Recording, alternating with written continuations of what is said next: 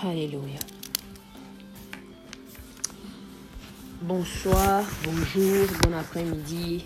Bienvenue encore une fois sur euh, notre podcast et nous sommes heureux de vous que vous soyez là. Et aujourd'hui, nous allons continuer cette série que nous, allons, que nous avons introduit. Et euh, comme j'ai dit tantôt, la première chose que nous voulons développer, c'est comment devenir ferme au travers de la connaissance de Dieu, à travers de la recherche de la connaissance de Dieu. On lire un texte qui est vraiment important.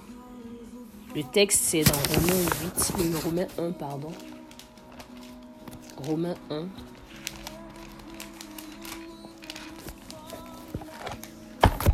Romains 1, le verset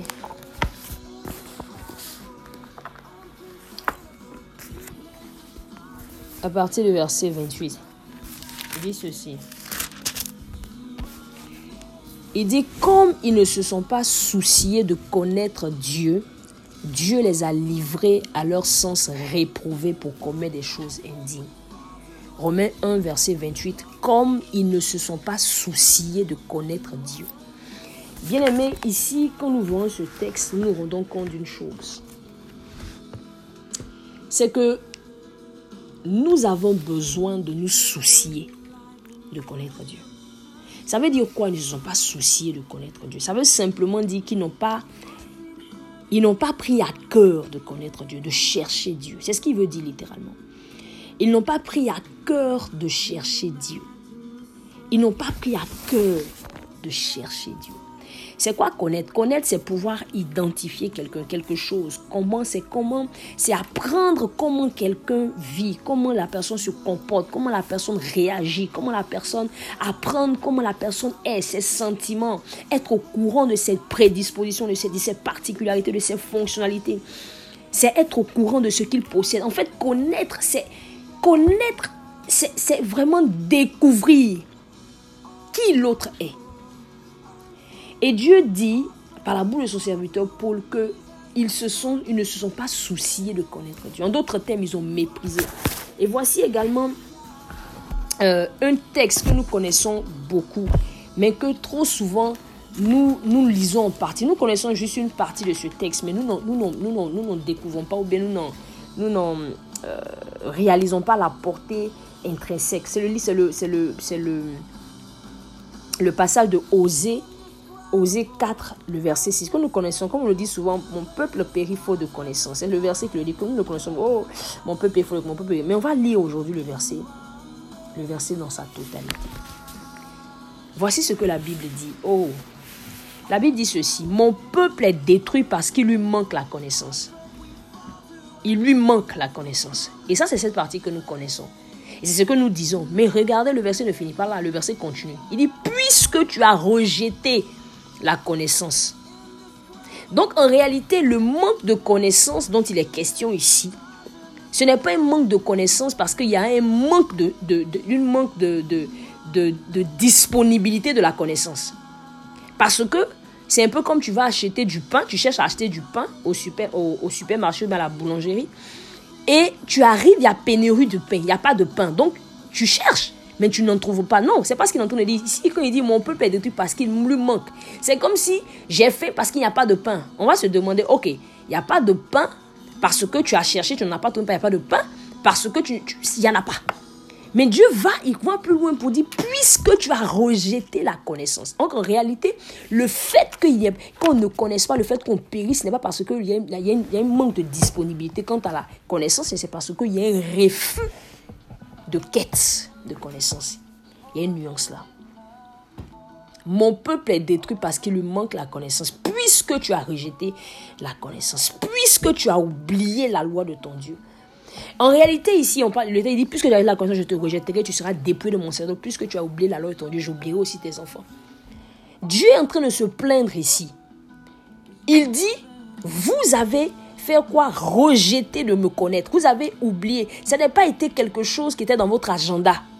Et c'est ce que Paul ici dit dans, notre texte de base de Romains 1, le verset le verset, le verset 28, il dit puisqu'ils ne se sont pas souciés, parce qu'ils ne sont pas souciés, comme ils ne se sont pas souciés de connaître Dieu, Dieu les a livrés, ils ont été détruits. Est-ce qu'on dit souvent Dieu dans l'impression que Dieu les a Non, en réalité, vous savez, dans chaque commandement de Dieu, il y a déjà la bénédiction et la malédiction qui sont déjà en Donc quand tu enclenches une action, le choix que tu fais, soit d'obéir, enclenche la bénédiction, le choix que tu fais de désobéir, enclenche la malédiction. C'est pas Dieu qui le fait, c'est toi qui le fais, c'est le choix que tu fais qui enclenche l'un ou l'autre. Et Paul est en train de dire ici que Dieu les a livrés à leur destin repouvé. Dieu les a livrés à des choses qu'ils ne devaient pas faire. Parce qu'ils ont refusé de connaître Dieu. Et quand tu lis tout le chapitre 1, il commence à le dire à partir même du verset, à partir du verset du verset 20, à partir même du verset, il dit la colère de Dieu se révèle comme, comme parce qu'ils ne retiennent injustement la, vérité captive. Parce que ce, ce qu'on peut connaître de Dieu est manifeste pour eux. Dieu a fait connaître en effet les perfections invisibles de Dieu, sa puissance éternelle, sa divinité, tout se voit. Et il dit à partir du verset, il dit car ayant connu Dieu, ils ne l'ont point glorifié comme Dieu, ils ne l'ont point rendu grâce, mais ils sont égarés dans leurs pensées. Se vantant des sages, ils ont changé la gloire de Dieu. C'est pourquoi Dieu les a livrés. Il explique que c'est la partie menée vient du parce qu'ils sont souciés. Parce qu'en réalité, lorsque tu ne te prends pas le temps de chercher Dieu, tu es livré à toi-même, tu es dans tu, tu peux être à connaître Dieu, tu, ne, tu ne peux pas grandir tu seras livré à des choses. Toi-même, tu vas te regarder, tu vas dire, mais je suis, comment j'en suis arrivé là? Simplement parce que tu as refusé systématiquement de connaître Dieu. Et le manque de connaissance n'est pas bon. Le manque de connaissance n'est pas bon. Je vais lire quelques versets qui nous parlent du manque de connaissance. On a vu dans, dans, dans, le, dans, le, dans le que nous lisions tout à l'heure que tu vas mourir. Tu es détruit parce que tu manques, il te manque la connaissance. Dans Ésaïe 1, Ésaïe 1, le verset 3, nous allons voir ce que la Bible dit. Il dit, le bœuf connaît son, son possesseur, l'âne la craie de son maître, Israël ne connaît rien, mon peuple n'a point d'intelligence. Vous savez, quand on ne cherche pas à connaître Dieu, on est sans intelligence. On est sans intelligence.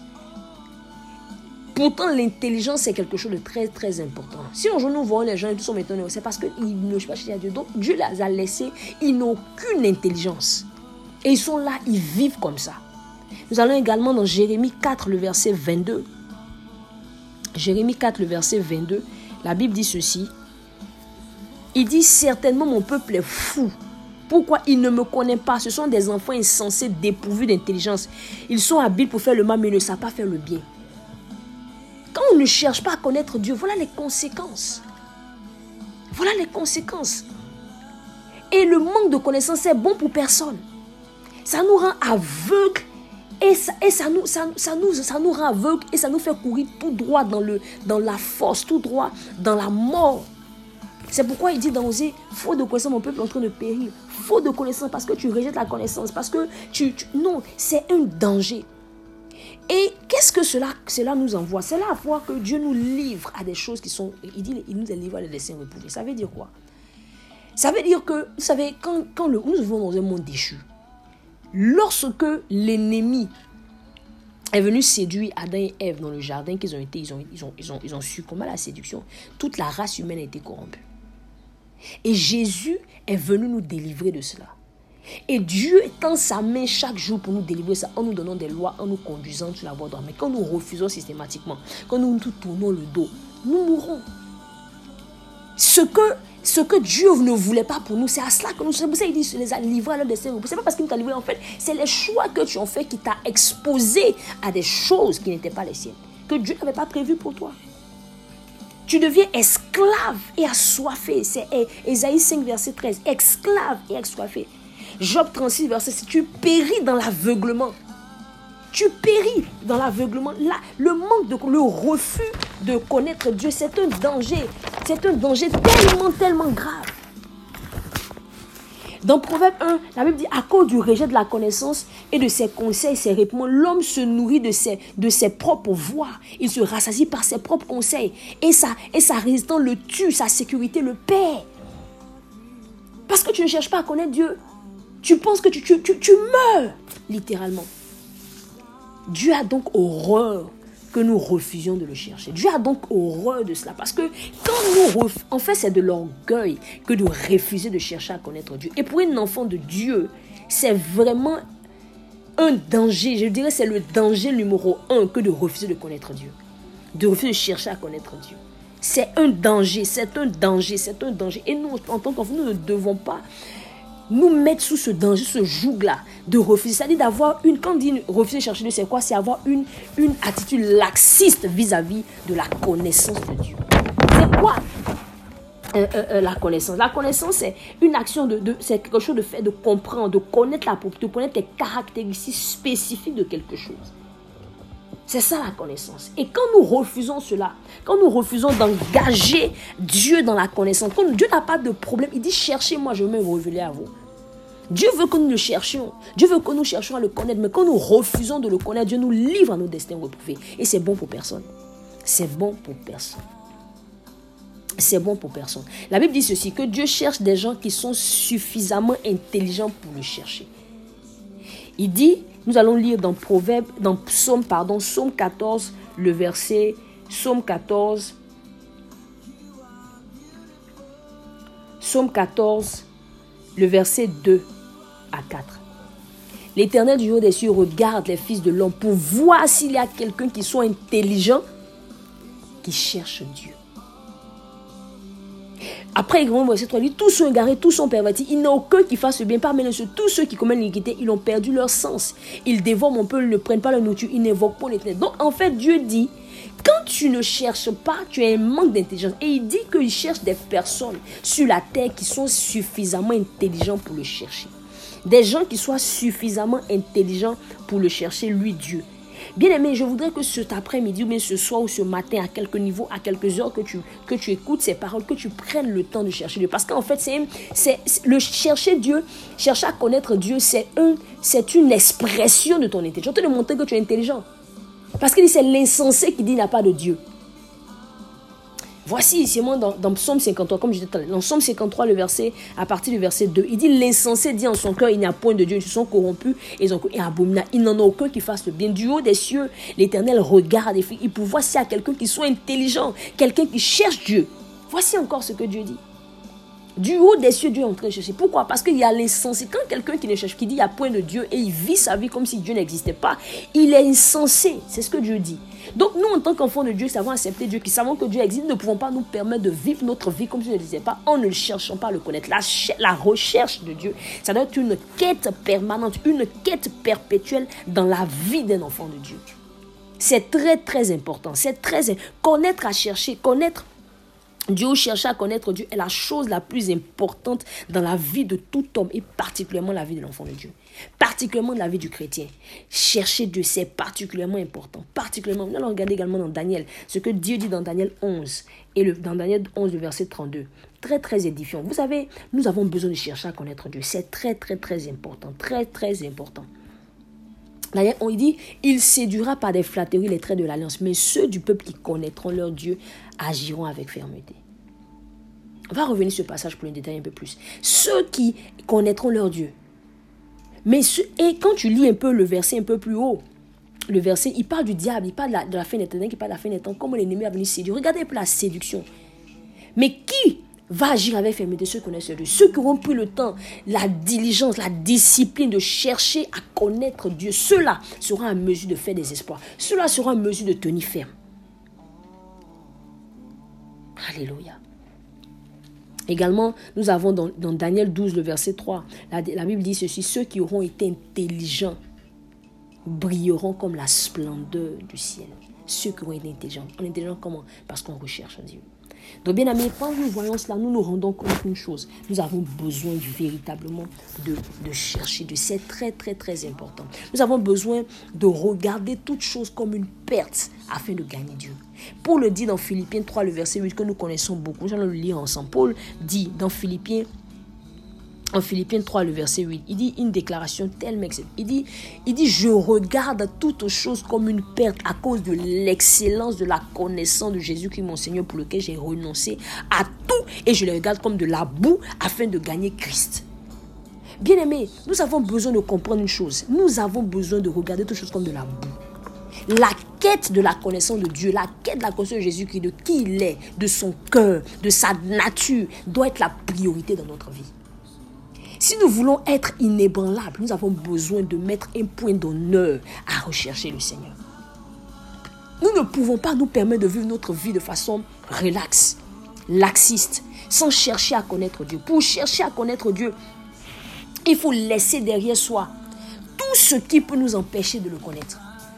Paul dit, je renonce, je regarde à toute chose comme une perte. Il faut considérer toute chose comme une perte et se livrer complètement dans cette quête. C'est la quête la plus importante. Il faut tout abandonner, renoncer à ses privilèges, ses honneurs, chacun pour, et pour chercher de comme Paul.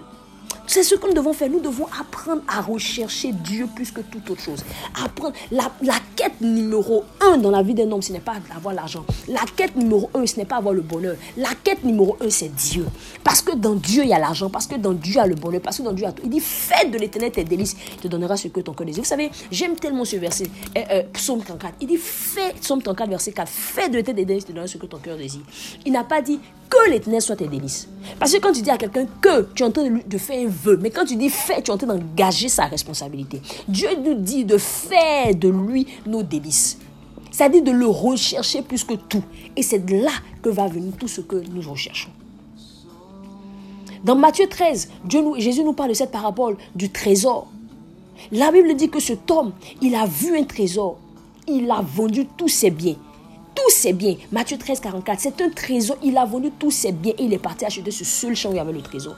Bien aimé, c'est l'image de comment nous aussi nous devons tout à renoncer à tout. Nous devons tout mettre de côté pour engager notre vie à rechercher le Seigneur. Et quand je le parle, quand je parle de ça, je ne parle pas seulement à toi qui m'écoutes, je me parle à moi également. Ça doit être une quête perpétuelle. Je, me lève le matin. Partout où je vais, je dois rechercher avec, avec, avec hardiesse, je dois rechercher ardemment à chercher, à connaître Dieu. Également, comme je disais dans l'introduction de, cette série, quand je parlais de Luc 6, verset 48, Jésus a dit quoi? Il dit, celui-là qui cherche, qui creuse, qui creuse, nous avons apprendre à creuser. Nous devons creuser dans la parole de Dieu. Nous devons creuser, creuser jusqu'à être affermis. Nous devons creuser, creuser jusqu'à trouver le roc. Tant que nous n'avons pas trouvé le, nous ne devons pas nous arrêter. Nous devons rechercher à connaître Dieu. Rechercher à connaître Dieu. Rechercher à connaître Dieu. C'est tellement important. Parce que c'est en creusant jusqu'à trouver le roc et Jésus que nous pouvons justement devenir connaître Dieu être affermis. Et ce n'est pas quelque chose que nous pouvons faire en cinq jours, en une semaine, en 40 jours, en un mois, en un an, en deux ans. C'est toute une vie.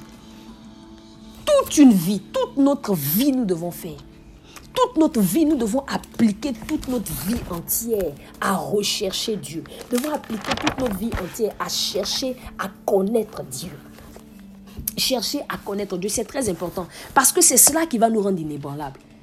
Quand nous allons connaître le cœur de Dieu, quand nous allons connaître qui est Dieu, nous allons connaître ses désirs, ses pulsions, ce qui veut battre son cœur. Nous allons connaître qui est Dieu, nous allons comprendre la grandeur de son nom. Nous allons chercher. C'est là seulement que nous pourrons être à mesure d'être inébranlables. Quand on connaît Jésus, on est capable de tenir ferme. Quand on connaît Dieu, on est capable de rester inébranlable. On est capable d'agir avec fermeté. On est capable de tenir un ennemi. On est capable de faire front. Quand on connaît Dieu, on est capable. Quand on connaît qui il est, quand on sait qui il est, on est capable de tenir ferme. On ne peut pas être inébranlable sans connaître Dieu. On ne peut pas. Non, ce n'est pas une question de, comment on appelle ça, c'est qu'on le dit aujourd'hui maintenant, de will, will power, will power. Ce n'est pas une question de, de, de, strong will, ou je ne sais pas comment le dire. Ce n'est pas une question d'une une volonté qui est forte. Non, non, non, ce n'est pas une question de je, je veux. Non, ce n'est pas une question de volonté, c'est une question de chercher Dieu. Tous les jours. Mais la connaissance de Dieu, elle a plusieurs niveaux. Il y a plusieurs degrés de connaissance. Il y a plusieurs degrés de connaissance. C'est pour ça que je dis que la connaissance, nous ne pouvons pas l'acquérir. Quelqu'un qui va se lever pour dire, moi je connais Dieu. Hey, Déjà, mais ce qu'il est en train de dire, c'est un mensonge. Parce qu'on ne peut pas finir de connaître Dieu. Même quand on va arriver au ciel là-bas, on va continuer à le connaître. Dieu, il est infiniment grand. Qui peut le sonder? Qui peut sonder sa grandeur? Qui peut le sonder? Déjà, il faut comprendre, comme je disais, il y a deux, il y a deux, quelque chose qui va nous permettre de devenir inébranlable. Je disais, il y a deux dimensions de la connaissance. En tout cas, ce sur quoi je me base aujourd'hui. Il y a deux dimensions de la connaissance sur laquelle nous devons nous baser. Deux dimensions. Il y a une dimension factuelle et une dimension expérimentale. Je répète, il y a une dimension factuelle et une dimension expérimentale. Une dimension factuelle et une dimension expérimentale. Mais je vais d'abord commencer par la dimension factuelle. Qu'est-ce que j'entends par dimension factuelle de la connaissance de Dieu? Vous savez, nous ne pouvons pas dire nous sommes chrétiens, malheureusement, et c'est ce que je décris ces derniers temps, que j'ai découvert. Dans le christianisme, nous sommes trop passifs. Nous sommes trop ignorants. Nous avons pensé que dès qu'on devient chrétien, on doit arrêter ses études. Dès qu'on devient chrétien, mais qu'on reçoit un appel, on doit arrêter ses études. On doit arrêter de... Surtout, on doit on ne pas chercher à comprendre, on ne lit pas. Attends. Vous savez, quand, vous, quand tu vas, quand vous allez commencer peut-être pour certains quand vous allez, pour ceux qui, qui, qui allaient partir évangéliser avec des personnes qui réfléchissent un peu, qui vont vous poser certaines questions, vous allez vous asseoir, vous allez vous tourner. Et eux-mêmes là, ils risquent de vous évangéliser. Ils risquent de vous, c'est sa raison pour laquelle ils risquent de vous dire des choses qui vont faire que si tu n'es pas, si toi-même tu n'as pas, ta foi va être ébranlée. C'est pourquoi il faut connaître, il faut connaître les faits. Il y a un aspect factuel, un aspect intellectuel, un aspect intelligent qu'il faut engager dans la connaissance de Dieu. Et ça, ça parle de l'étude. il faut étudier la parole de Dieu. Il faut étudier, il faut être un étudiant. Il ne faut pas juste lire, il faut étudier, il faut étudier la parole de Dieu.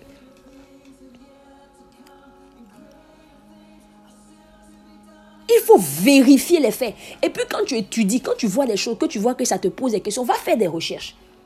Aujourd'hui, on n'a pas d'excuse de dire que je ne connais pas. Je ne sais pas. on ne peut pas se permettre de dire je ne sais pas. Quelqu'un qui dit il ne sait pas, il fait une insulte à Dieu. Parce que, vous savez, les gens, les gens d'avant, les gens, les Abraham, ils vont nous insulter. Quand ils vont nous voir, ils vont nous dire, mais attends, est-ce que vous, ça, ça va chez vous? L'information est vulgarisée aujourd'hui dans notre temps. On ne peut pas se permettre de dire que je ne sais pas. Quelqu'un qui dit, je dis à mon fils tous les jours, quand il me dit, don't tell me I don't know. Parce que si tu me dis, tu ne sais pas, ça veut dire que tu n'as pas engagé ton cerveau à savoir. Tu peux me dire, je ne sais pas, mais je ne sais pas d'abord. Mais je suis en train de chercher. Mais je ne sais pas, comme si c'est défini, et puis tu t'en fous. Non Il faut que nous recherchions à connaître Dieu, les faits de Dieu. Tu n'es pas obligé de pas chercher à de la connaître de la théologie, à connaître des doctrines. Non, non, non. Mais il y a des faits qui sont basiques que tu dois connaître. Il y a des faits qui sont basiques. Tu dois lire ta Bible pour comprendre. Tu dois étudier. Tu dois rechercher, faire des recherches. Les faits. Vous savez, quand, quand, quand Thomas, on parle de Thomas, on dit que quand tu parles de Thomas, tu as un incrédule, que Jésus a dit, ok, heureux ceux qui croient sans avoir vu. C'est vrai. Mais est-ce que, malgré que, est-ce que avant que Jésus ne puisse dire à Thomas, heureux ceux qui auront cru sur Dieu, Dieu n'a pas montré des preuves à Thomas? La Bible nous dit dans, dans, Jean, quand Jésus est arrivé, la Bible, ils étaient heureux. Quand ils sont arrivés dans, comment on appelle ça, quand ils sont arrivés dans le, quand Jésus est ressuscité, il s'était assis dans la salle. Il y avait une salle, il est rentré là. Quand ils sont rentrés, ils ont vu que c'était la Bible dit qu'ils étaient heureux. Il leur a montré son côté, il leur a montré ses mains, ils l'ont vu, ils étaient heureux. Il leur a montré des preuves. Jésus n'a pas peur de te montrer des preuves. Il a montré des preuves à Paul. Il a montré des preuves à Pierre. Quand nous regardons la Bible, nous disons encore dans Jean 20, quand nous parlons, Pierre, il est parti au tombeau, Jean est rentré, Jean dit, ah, il n'y a personne là-bas. Il dit, moi, je m'en fous, je vais rentrer, il faut que je trouve quelque chose qui va me montrer que le gars est Jésus. Il est rentré là-bas, il a vu les, les, les, les, les trucs qu'on a pu l'emballer, il a vu un foulard qui était plié, il a eu une preuve. Dieu veut donner des preuves. Même quand il est venu, il a dit à Thomas, mets ton doigt, mets ton doigt et puis tu vas croire. Dieu n'a pas de problème avec le Il y a des faits qui sont réels. Jésus est né sur cette terre. Tout, il n'y a pas un historien qui peut discuter la véracité ou bien l'authenticité de la naissance de Jésus. Va faire des recherches et découvre. Ça va permettre à ta foi d'être ferme. Si Jésus a dit il allait naître, l'Ancien Testament, les prophéties, toute la loi a parlé de la naissance de Jésus est né. Ça, c'est un. Quand tu sais que vrai, vrai, Jésus est né, il a marché sur la terre véritablement. Je n'ai pas vu, c'est vrai, mais je sais que je sais, les faits sont là. L'histoire me dit, l'archéologie me dit que le gars, il a marché. Quand je sais ça, ça, ça me permet d'être ferme. Je sais que, ah, le gars, il a dit qu'il allait vivre, il est là. Deux, Jésus a dit que je vais mourir. Jésus est mort. On l'a tué. Les faits, l'histoire le montre. C'est là. Trois, Jésus a dit, on va m'enterrer, mais je vais ressusciter. Il est ressuscité. Il n'y a pas quelque part quelqu'un peut dire, ils sont, ils peuvent pas discuter sur la vérité. Les trois faits sont avérés. Tu as besoin de chercher. Si tu penses que si ta foi est ébranlée, c'est parce que tu ne sais pas ces choses. Tu as besoin d'aller chercher. Les choses que tu vois dans la Bible qui paraissent, qui paraissent invraisemblables, tu peux aller chercher. Je ne suis pas en train de dire que tout dans la Bible, tu vas trouver des preuves. Je ne suis pas en train de dire ça. Mais je veux dire que tu vas trouver au moins 80% de preuves qui vont te permettre de pouvoir fermer ta foi sur des faits. La, foi chrétienne, ce n'est pas une foi illusoire, mais une foi, euh, je sais pas moi, une foi qui n'a pas de fondement réel. Jésus a dit, je suis la vérité. Comment quelqu'un qui dit, je suis la vérité, il ne peut pas donner des preuves de la vérité? Il est authentique. Jésus n'a pas peur des preuves. Donc, tu as besoin de connaître, d'aller faire la démarche intellectuelle pour connaître les faits qui sont alliés à Dieu. C'est pour ça que Paul leur dit, ils n'ont aucune excuse. Parce que tout est là, les, Dieu, les évidences sont là, ils ne font pas, ils font exprès de ne pas chercher. L'évidence est là, il faut exprès de se moquer, ils pensent qu'ils sont plus intelligents. Nous aussi, en tant que nous, nous, nous, nous nous faire comme les parents. Nous devons nous engager, engager notre responsabilité à rechercher nos valeurs Et la deuxième chose, c'est l'aspect expérimental. L'aspect expérimental. Bien aimé, c'est vrai, il faut chercher à connaître Dieu. Mais Dieu n'est pas venu pour changer ton cerveau. Dieu n'est pas venu pour remplir ton cerveau. Ce n'est pas pour que tu sois, tu comprennes la théologie, pour que tu connaisses tous les faits archéologiques, pour que tu commences à, connaître toute l'histoire biblique, toute l'histoire de, l'Église. Ce n'est pas, pas le but. Le but, c'est que ta foi ne défaille point. C'est le but. Si tu oublies le but pour lequel tu fais des recherches, tu deviens intellectuel et vide d'esprit. Mais il faudrait que tu puisses engager ton cœur. C'est là l'expérience. Il faut que tu puisses engager ton cœur à la connaissance. C'est pour ça que tu ne dois pas seulement te limiter à étudier la parole, tu dois engager ton esprit, tu dois engager ton âme, tu dois connecter à ça. Il y a des, théologiens partout. Il y a des théologiens chez les musulmans, chez les quoi, quoi, quoi, chez les, il y a des théologiens partout. Mais ce n'est pas la théologie qui est importante, ce n'est pas la théologie qui fait que tu es chrétien. Ce qui fait que tu es chrétien, c'est la relation que tu as, c'est là l'aspect expérimental. Il faut que les choses que tu lis, les faits que tu vois et que tu envoies devant Dieu pour dire j'ai vu ça sur toi, je sais que c'est vrai, mais je veux les voir dans ma vie. Je veux les expérimenter. Je veux les expérimenter. Je veux que ça soit quelque chose de tangible pour moi. Je ne suis pas satisfait de ce que mes amis voient. C'est mes amis qui le voient, mais moi, je veux quelque chose de tangible. Je veux quelque chose de tangible. Je veux quelque chose pour moi-même. Je veux pour moi-même avoir des faits réels. Tant que tu n'es pas arrivé à cela, tu ne seras pas complètement inébranlable. Parce que ça va paraître quelque chose comme quelque chose d'historique. C'est là que tu vas commencer à sortir les doctrines. Dieu guérissait avant, il ne guérit plus maintenant. Non, tu vas commencer à rentrer dans les lois bizarres. Tu sais, dans Jean 6, lorsque Jésus prêche, il dit Donnez-moi de l'eau, donnez, je vais vous donner mon, sang, je vais vous à boire, je vais vous donner ma chair à manger. Les gens sont. Il dit Quoi? Qui va supporter ça? C'est trop dur. Les gars commencent à partir. Jésus se tourne vers eux. Il a dit Et vous? Jean 6, verset, Jean 6, verset, euh, verset, à partir du verset euh, 66. Dès ce moment, plus de ses disciples se retiraient. Jean 6, à partir de 66. Dès ce moment, plus de ses disciples se retiraient et ils n'allaient plus avec lui. Jésus donc dit aux douze Et vous Ne voulez-vous pas aussi vous en aller? Voilà la réponse de Pierre. Pourquoi? Parce qu'il a expérimenté Jésus. Il n'a pas juste suivi. Non, il a vu Jésus. Il l'a expérimenté. Voici ce qu'il dit. Il dit Simon Pierre lui répondit Seigneur, à qui irions-nous? Tu as les paroles de la vue. Verset 69, très important. Et nous avons cru et nous avons connu que tu es le Christ, le Saint du Dieu vivant. Nous avons connu, nous avons vu, nous avons cru. Pierre est en train de parler ici de, de ce que il a touché Dieu. Il a expérimenté first hand, la, la, la vie de Dieu. Il a expérimenté Dieu. Il a expérimenté, il a vu les miracles. Il ne sait pas dans sa tête. Ce n'est pas des, pas des connaissances théologiques, ce n'est pas des choses qui sont dans la tête. Non, non, il est vrai, il y a l'aspect factuel, c'est bon. Mais ce n'est pas ça seulement. Il y a l'aspect expérimenté. Si tu n'as pas expérimenté Dieu, Dieu reste comme, je ne sais pas moi, un mythe. Il reste quelque chose comme une philosophie. Dieu n'est pas une philosophie. Dieu est une personne qui va avoir une relation tangible, intime avec toi. Il veut toucher ton âme, guérir ton âme. C'est ça que Dieu, Dieu, le but c'est de te transformer, le but est de guérir. Ce n'est pas juste de te faire remplir ton cerveau. Quand nous voyons le mot connaître, le mot connaître en, grec, il y, a, il y, a, deux types de mots. Il y a le mot écho, il y a le mot épignosis. Le mot époux, c'est parler de, c'est justement de détenir, de posséder, de s'attacher à Ça, c'est ça, ça parle de l'aspect, euh, de l'aspect de quoi, de l'aspect expérimental, mais également le mot épinopsis, qui pas de la l'aspect factuel, c'est une connaissance précise. C'est pour parler des choses morales, des choses divines, c'est quelque chose, quelque chose précis, des faits que tu connais. Mais tu ne te limites pas aux faits. Tu dois aller pour que les faits soient réels dans ta vie. Parce que ça sert à quoi de savoir que Jésus a guéri des gens, il a guéri des aveugles. Si toi, tu es là, tu ne guéris pas. Il faut que tu expérimentes ça. C'est cela qui va te rendre faible. Donc je voudrais nous laisser dessus et nous dire que véritablement, la connaissance de Dieu est quelque chose que nous devons, nous devons, que nous devons que nous devons de façon fondamentale. Nous ne pouvons pas nous permettre de ne pas chercher Dieu.